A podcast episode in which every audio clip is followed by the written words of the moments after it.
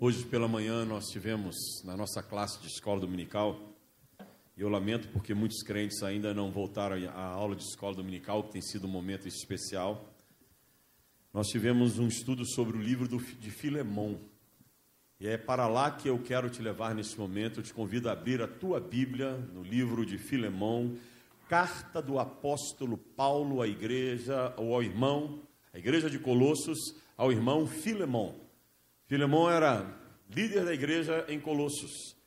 E Paulo então escreve para ele, um pouquinho antes de Hebreus, se você abrir em Hebreus, que é um livro maior do Novo Testamento, o livro anterior é a carta de Paulo a Filemão, que ele escreve à igreja de Colossos também, através desse irmão Filemão, mas é uma carta pessoal, e nós vamos ler todo este livro nessa noite. Já pensou? Você vem. Você imaginou que você saia de casa e ia ler todo um livro da Bíblia essa noite? Então você vai ler todo um livro da Bíblia essa noite. Um livro inteiro, que é o livro de Filemão, que são 25 versículos apenas, e nós vamos estar lendo neste momento. Paulo, prisioneiro de Cristo Jesus, e o irmão Timóteo, ao amado Filemão, também nosso colaborador, e a irmã Áfia e a Arquipo, nosso companheiro de lutas, e a igreja que está em tua casa, graça e paz a vós outros da parte de Deus, nosso Pai, e do Senhor Jesus Cristo. Dou graças ao meu Deus, lembrando-me sempre de ti nas minhas orações, estando ciente do teu amor e da fé que tens para com o Senhor Jesus e todos os santos, para que a comunhão da tua fé se torne eficiente no pleno conhecimento de todo o bem que há em nós para com Cristo. Pois, irmão, Tive grande alegria e conforto no teu amor, porquanto o coração dos santos tem sido reanimado por teu intermédio.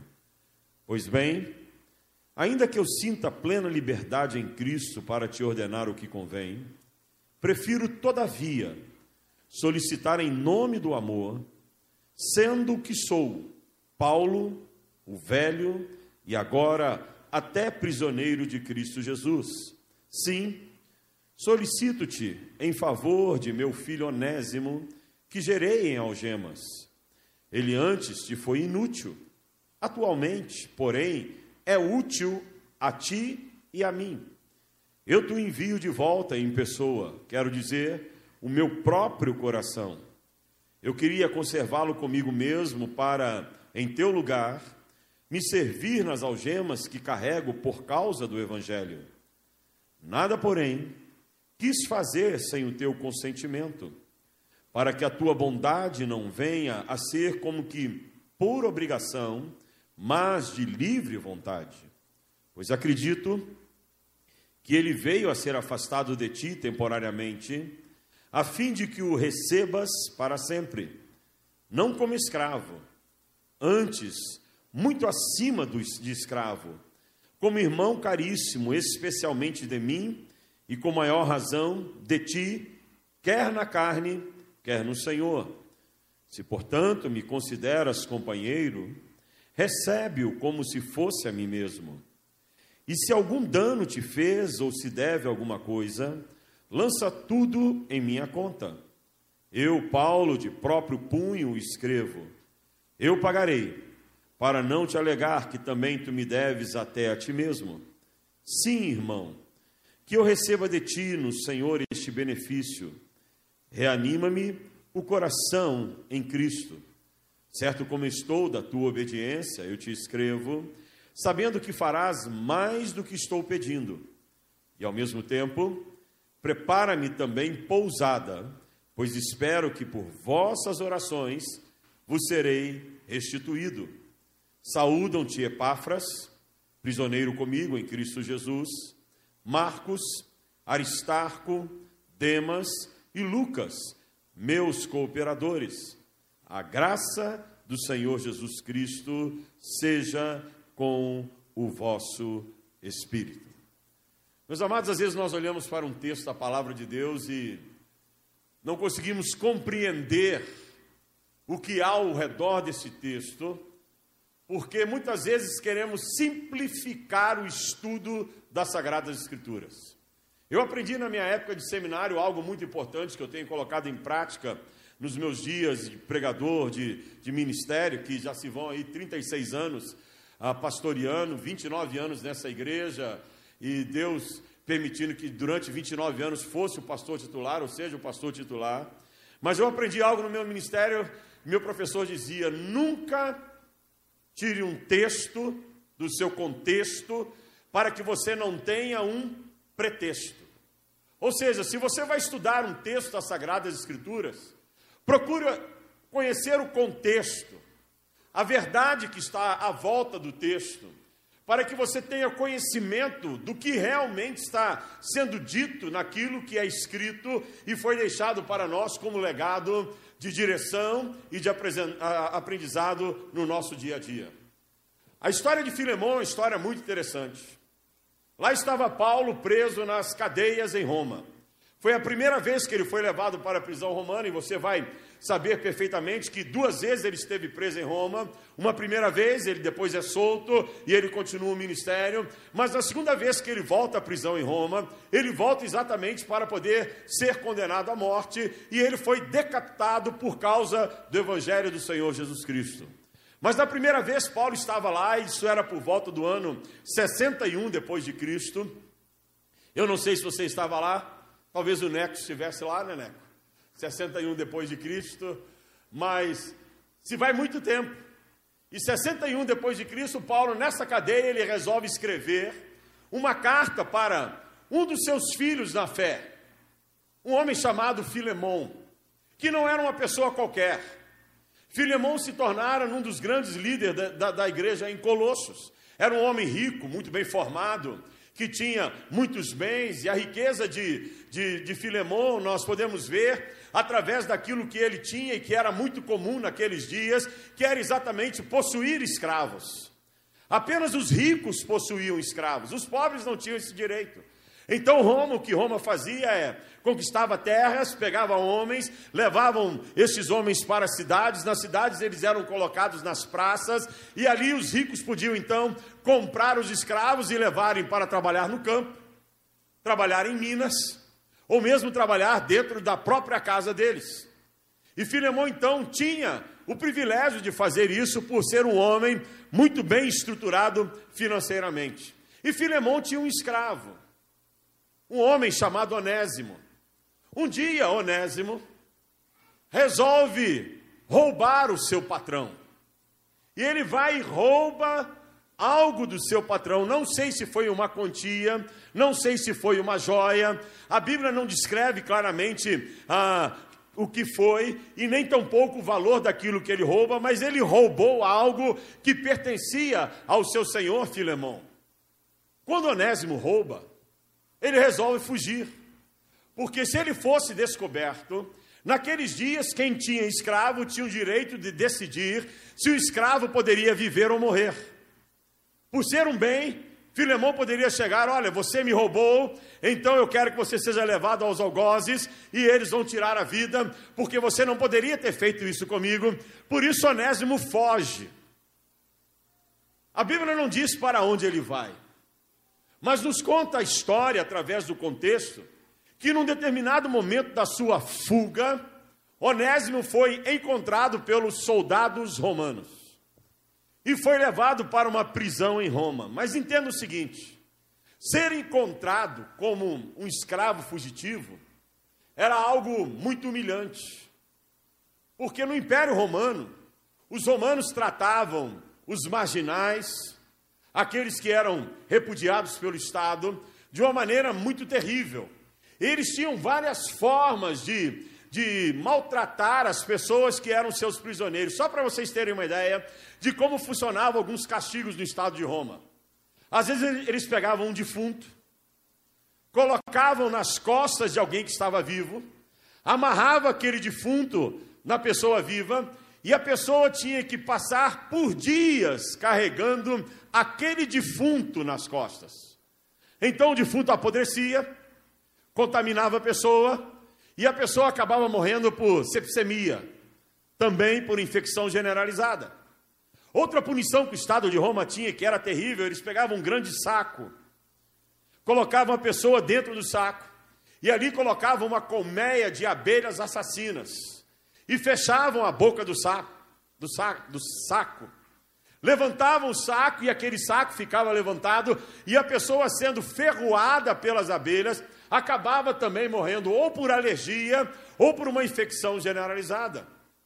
Não muito, os romanos às vezes abriam um animal, colocavam a pessoa viva dentro do animal, costuravam o animal com a pessoa viva lá dentro. Hoje você não janta, meu amado. Parece o programa do Datena, não parece? Então acabava costurando e a pessoa morria dentro daquele animal também por infecção. Agora, olha o que eles faziam com o escravo.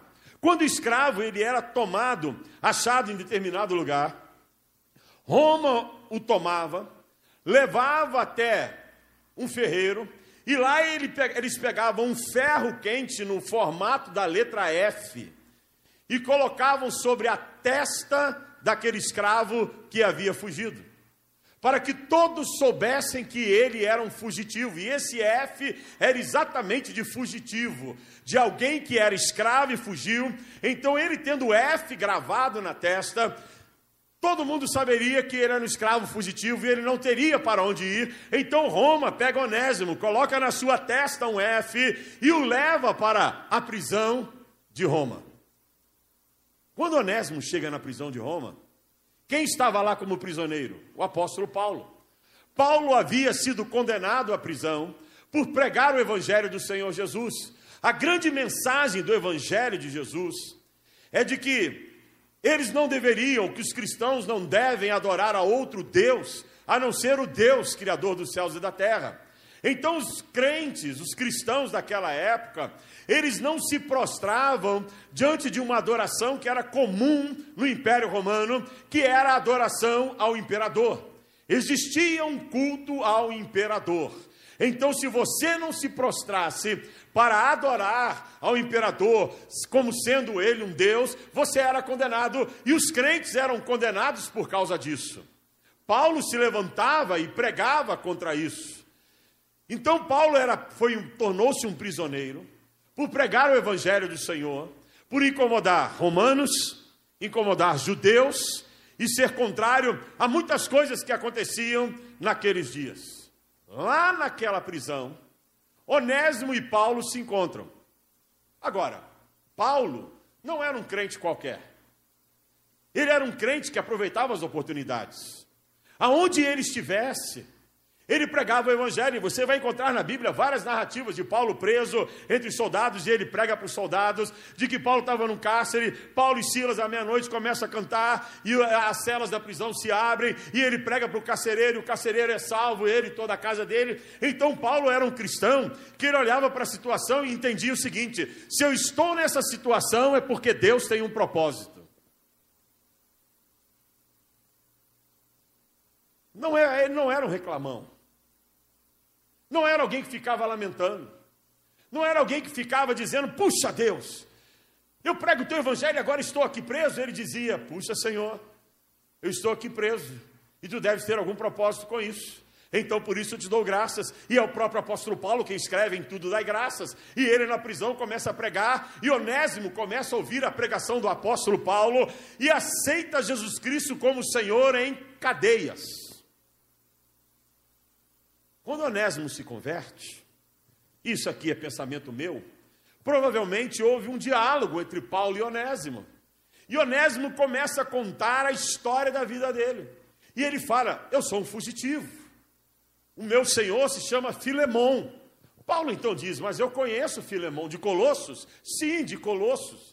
Sabe aquela conversa que você tem às vezes com alguém que, principalmente de cidade pequena, você conhece fulano? Conheço, fulano de Beltrano e tal, conheço. E começou ali, não, mas eu conheço, eu conheço Filemon, ele é meu filho na fé, ele é líder da nossa igreja em Colossos, eu sei quem é Filemon, você era escravo dele e fugiu? Sim, eu era escravo dele e fugi, por isso estou preso, e eles vão me mandar de volta para, para Filemon, e ele, como Senhor, poderá decidir se eu devo ficar vivo ou se eu devo morrer. E Paulo então olha para ele e diz assim: não se preocupe que palavra deve ter sido gostosa para Filemão, para Onésimo naquele momento. Não se preocupe. Eu vou escrever agora para Filemão. E Paulo escreve uma carta de intercessão para Filemão, pedindo a Filemão que perdoasse, que colocasse em prática o evangelho do Senhor Jesus Cristo. E a grande base do evangelho do Senhor Jesus Cristo é o perdão. E começa no perdão de Deus para cada um de nós no perdão do Senhor para a minha vida, no perdão do Senhor para a tua vida, para nós que estamos aqui. Então Paulo vem e diz assim: Olha, Onésimo, eu quero que tu pratiques a grande verdade do Evangelho que é: perdoa a quem te ofendeu, perdoa a quem te fez o mal. E Paulo, então, nessa carta, vai falar para Onésimo de três grandes verdades que a graça do Senhor é capaz de fazer na vida de alguém que se converte. Ele primeiro fala assim: olha, Onésimo, a graça de Deus é remidora. Ela tira o homem de onde estava e o coloca numa situação totalmente oposta. Nós éramos pecadores e o Senhor nos salvou. Onésimo era o teu escravo, ele te roubou, mas ele agora aceitou a Cristo como Senhor e Salvador. E por isso eu quero que tu olhes para ele, não como um escravo fujão, mas como um alguém que se converteu e aceitou a Cristo, sendo a partir de agora teu irmão na fé. E ele fala para Filemão: lembre-se, Filemão, que a graça do Senhor sobre Onésimo também ela é transformadora. O inútil agora se tornará útil. Aquele que defraudou, agora quer se reconciliar contigo. Aquele que te fez mal, quer te pedir perdão porque ele foi transformado, Deus tem transformado esse coração. Se ele era um ladrão, agora ele não é mais um ladrão. Se ele tinha o hábito de roubar, agora ele não tem mais o hábito de roubar. Se ele era alguém totalmente pervertido, agora ele foi transformado pelo sangue do Senhor Jesus Cristo, e o sangue de Cristo transforma o pecador em filho do Deus vivo. E ele diz: Onésimo, lembre-se que você está debaixo da graça. E eu estou escrevendo a Filemão, porque eu sei que Filemão vai me atender. Então, Filemão, você também deve lembrar-se que a graça de Deus, ela é reconciliadora. Tudo que foi quebrado, Deus reconcilia. A aliança que foi feita de Deus com o homem, Deus o quebrou no Éden, mas ó, o homem quebrou no Éden com Deus, mas Deus reconciliou. A aliança que foi quebrada entre uma pessoa e outra, Deus pode restaurar. Eu sei que a tua aliança com Onésimo foi quebrada, Filemão. Mas como ele se converteu, eu quero que tu pratiques o perdão, porque isto alegra o coração de Deus, e Deus vai se alegrar com a reconciliação entre vocês dois. Então eu não quero que tu recebas agora como escravo, mas eu quero que tu recebas como mais do que escravo, um servo do Senhor Jesus Cristo, que será útil na obra do Senhor e que poderá fazer grandes coisas na causa de Deus. E isso acontece. Quando Onésimo volta para Colossos, ele se reconcilia com Filemão, a graça de Deus se torna abundante, é como diz a Bíblia, aonde abundou o pecado, superabundou a graça de Deus, e Filemão então recebe Onésimo e o perdoa, o trata com respeito, com amor, com carinho. Onésimo então começa a participar da igreja e se torna o pastor da igreja de Colossos. Um ladrão que Deus o transforma em pastor. A nossa igreja tem uma história dessa. Essa igreja aqui, a segunda igreja de Campinas.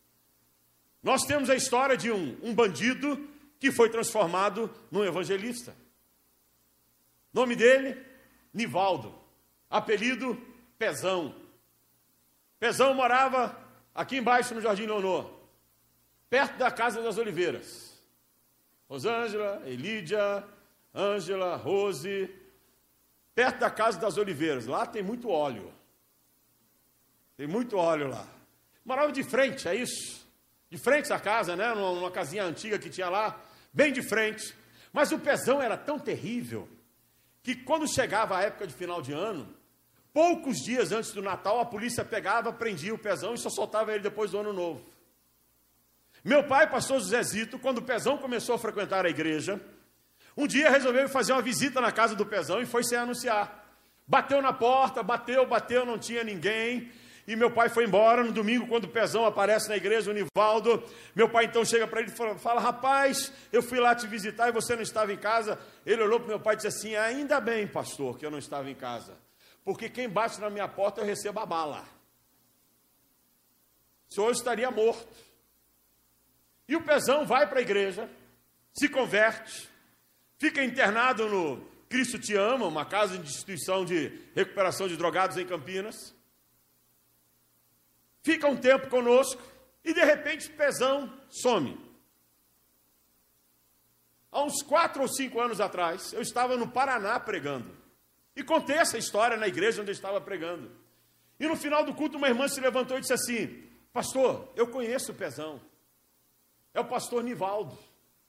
Ele hoje é evangelista aqui no Paraná e viaja o Paraná inteiro pregando a palavra do Senhor Jesus Cristo. E ele é um homem usado por Deus. O senhor não sabe como Deus usa esse que era o pezão e que hoje nós chamamos de pastor Nivaldo. E eu olhei para aquela pessoa e fiquei maravilhado. Isso nos faz entender o seguinte: a graça maravilhosa de Deus ela transforma a pior pessoa num servo do Deus Altíssimo, o inútil em útil. E Deus pode fazer esta obra e quer fazer fazer ainda nos dias de hoje. Então Onésimo volta, se transforma em pastor em Colosso, depois vai ser pastor em Éfeso. Em Éfeso ele vai substituir Timóteo. Timóteo foi pastor em Éfeso por 15 anos. Mas um dia ia ter uma passeata em Éfeso. Um grupo de adoradores a outros deuses vão passar pela rua principal de Éfeso. E Timóteo se coloca no meio do caminho e diz: Aqui não, aqui nós adoramos o Senhor.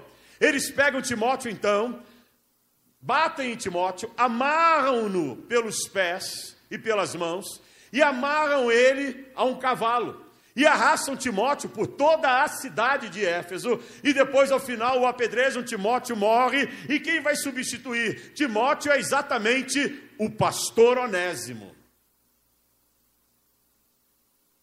A graça de Deus é maravilhosa, meus amados. A graça de Deus é poderosa. Mas a figura de Onésimo é uma figura interessantíssima. Porque como Deus agiu na vida dele, permitindo que ele roubasse Filemão e depois fosse preso e na prisão ele encontrasse a Paulo, nos dá a entender que Deus estava dizendo para Onésimo constantemente, falando para ele de outras maneiras, tentando trabalhar com ele de alguma forma, dizendo assim: pare de fugir. Pare de fugir. Você está fugindo, Onésimo. Eu tenho um propósito para a tua vida, então pare de fugir. Talvez Deus tenha colocado, até quando ele saiu de, da cidade de Colossos, alguém no caminho dele para dizer: Olha, o que você fez, fez foi errado, você precisa consertar. Mas Onésimo não ouviu. Ele caminha mais um pouco, pode ter encontrado outro anjo no meio do caminho que lhe prega a palavra, mas ele não ouve. Então, quando Deus tenta mudar a nossa história, e nós resistimos à voz de Deus, Deus vai até o limite, até o extremo, para poder mudar a nossa vida. Então Deus permite que Onésimo seja tomado pelos soldados romanos, coloca o F na testa dele, levam-no para Roma. Em Roma ele encontra Paulo, porque Deus estava falando para ele: pare de fugir. Você precisa consertar a sua vida. Você precisa consertar o seu caminho. Você precisa consertar a sua história. Você precisa consertar o que você fez de errado. Eu olho para a figura de Onésimo fugindo e Deus intervindo na vida dele e vejo a história de muitos cristãos nos dias de hoje, meus amados. Tem gente fugindo de Deus. Tem gente fugindo do Senhor. Tem gente fazendo como Jonas, o profeta do Antigo Testamento, em que Deus o manda para pregar numa cidade terrível em Nínive e ele vai para Tarsis.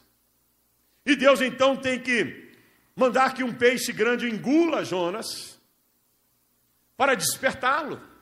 Porque Jonas estava fugindo de Deus. Há muitos crentes enfrentando situações que não compreendem porque estão fugindo de Deus.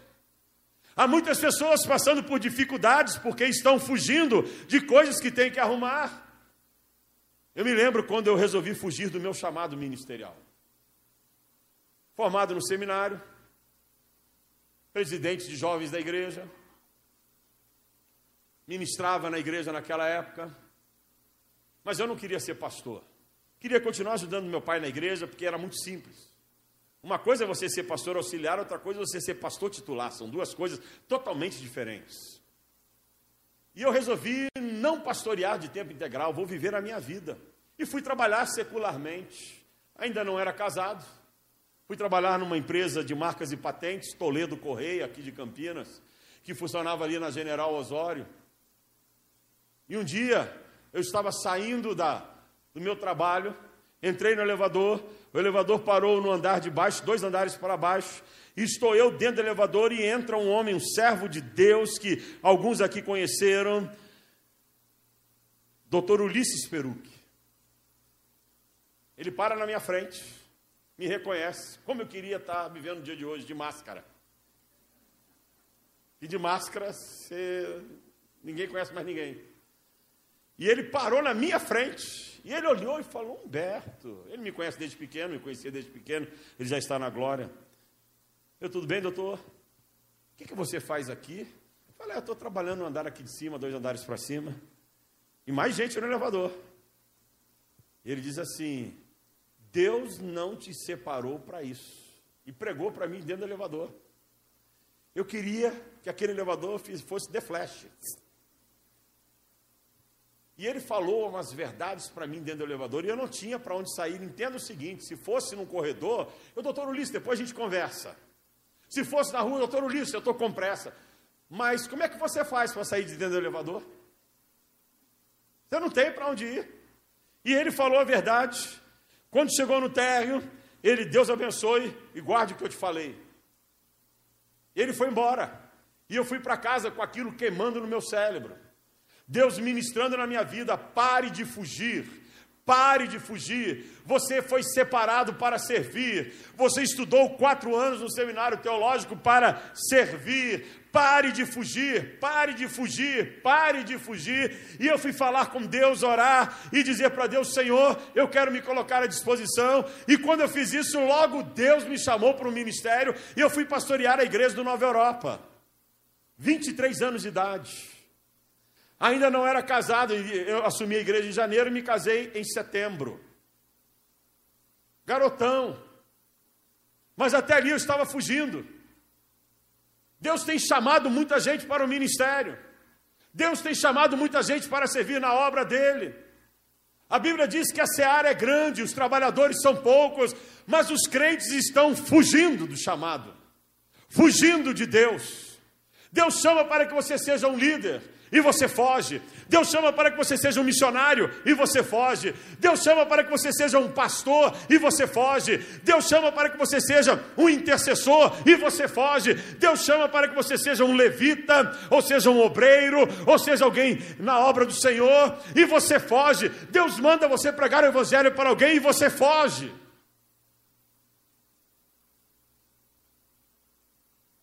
Deus manda você se reconciliar com alguém e você foge.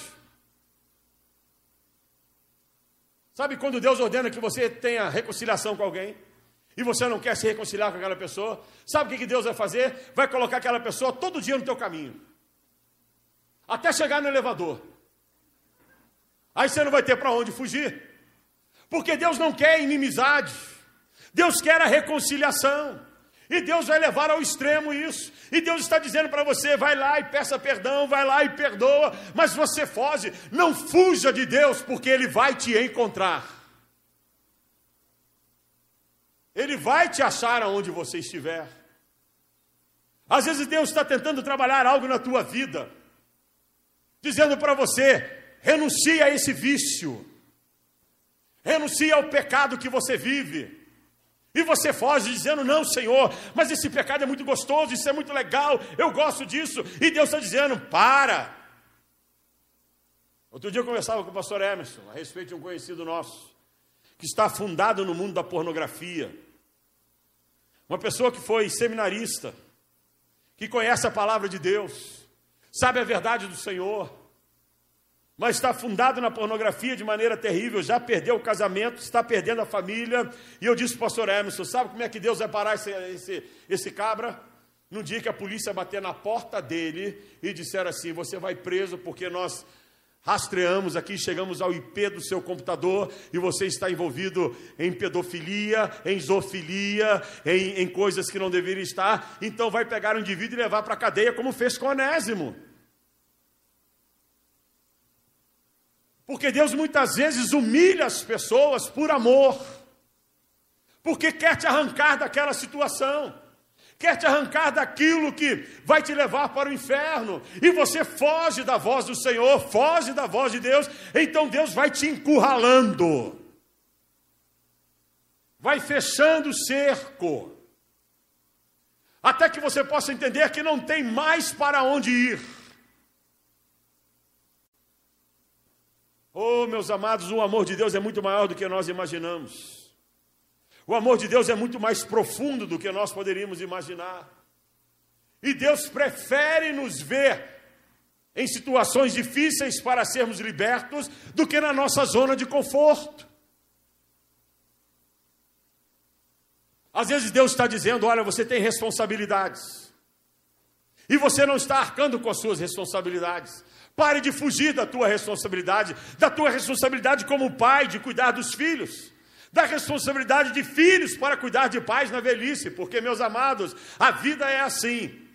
Quando você era pequeno, alguém trocava a tua fralda. Você cresce, se torna maior, seus pais envelhecem, e muitas vezes você vai ter que trocar a fralda deles. Vai ter que cuidar deles.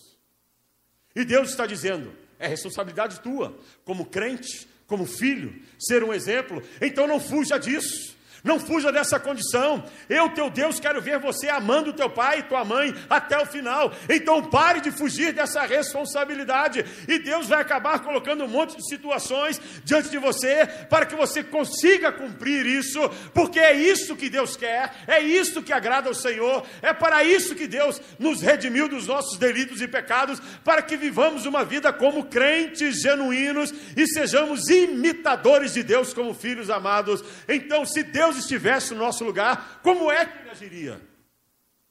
Deus não renunciou à cruz. Pelo contrário, ele foi até o fim. Na cruz, Cristo orou pelos que o condenavam, por aqueles que zombavam, olhou para os soldados romanos, olhou para os sacerdotes que lá estavam, olhou para as pessoas que estavam ali zombando, olhou para o ladrão, um dos, um dos ladrões que estavam na cruz e que dizia: Se tu és realmente Deus, salva-te a ti, a nós também. Cristo olha para eles e profere a seguinte oração: Pai, perdoa-lhes. Perdoa-lhes. Ele não fugiu, mas nós fugimos. E como eu disse, Deus vai te encontrar. Deus vai te encontrar. Talvez você esteja fugindo de, se tornar um crente.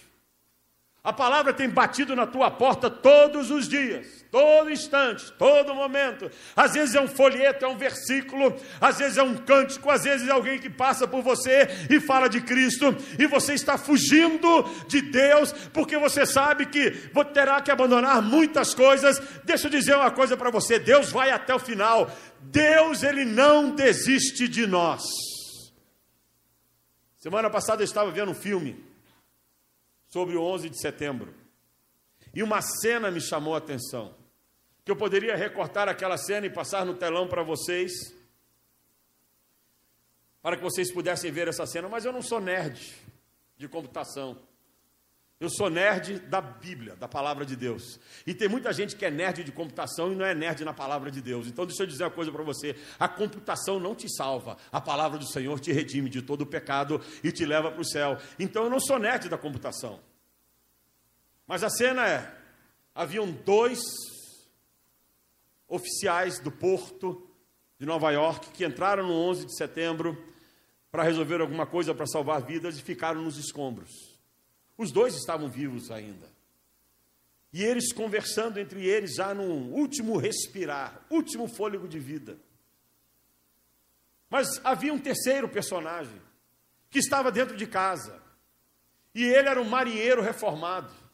E ele, vendo o que estava acontecendo no 11 de setembro, resolveu ir até Nova York. Saiu de onde estava, pegou o trem, foi até Nova York. Ele, vestido com a sua farda da marinha, não perguntou nada para ninguém. Ele foi entrando aonde estava a polícia, onde estavam os oficiais, porque ele estava vestido de sargento da marinha dos Estados Unidos da América. E aqui no Brasil isso não tem muito valor, mas nos Estados Unidos, quando você topa com alguém com um uniforme como esse, as pessoas reverenciam e é um trato totalmente diferenciado. E ele começou a passar e ele perguntando onde está, e ele foi, foi andando, foi andando, e ele resolveu entrar num prédio que havia caído, num dos dois prédios, das duas torres.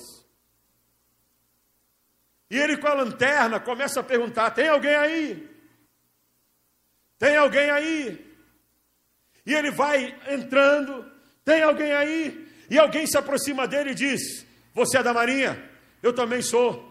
Eu estava em casa e resolvi vir, e os dois se uniram e começaram a caminhar. De repente ele virou para o outro e disse assim: Psiu.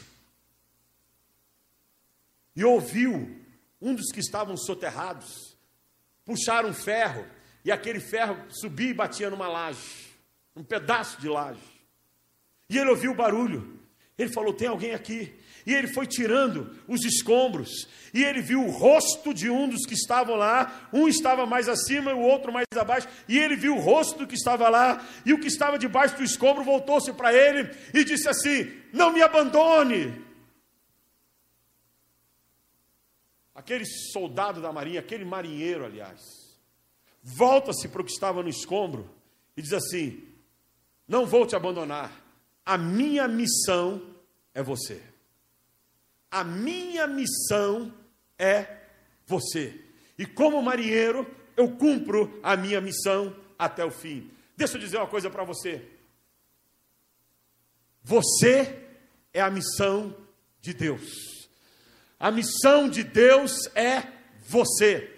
Deus quer tratar a tua alma, Deus quer te ter como filho dele, Deus quer restaurar a tua história, Deus quer te transformar de maneira maravilhosa, Deus quer reconstruir uma nova história em você. Ele não vai te abandonar, ele não vai te deixar, ele te ama de maneira maravilhosa e poderosa. Ele te trouxe aqui para dizer nessa noite que você é a missão dele. Ele te amou de tal maneira que quer dar a você a salvação, e sendo você um salvo, ele quer te dar o batismo batismo com o Espírito Santo que transforma o homem no caráter de dentro para fora, e você que era um inútil se transformará em útil nas mãos do Deus vivo, porque Deus tem um projeto para a tua vida e para a tua história. Fecha os teus olhos, curva a tua cabeça.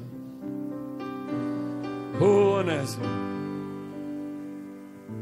aquele que te era inútil, agora é útil. Onésimo, pare de fugir. Pare de fugir. Deus te trouxe aqui para dizer: pare de fugir. Pare de fugir do chamado. Pare de fugir do perdão. Pare de fugir da reconciliação. Pare de fugir daquilo que Deus tem colocado diante de você, que você sabe muito bem. Pare de fugir, renda-se ao Senhor e deixa Deus agir na tua vida, deixa Deus operar em ti. Queres se entregar a esse Deus nessa noite e dizer: Eis-me aqui, Senhor, faz a tua obra na minha vida. Dobra os teus joelhos e fala com este Deus. Você, onde estiver, dobra os teus joelhos e fala com Deus. Deus está ouvindo a nossa entrega nessa noite, a nossa oração. Pare de fugir, pare de fugir. O Senhor te ama, você é a missão de Deus. Você é a missão do Senhor. Deus tem uma missão que se chama você. Pare de fugir. Oh.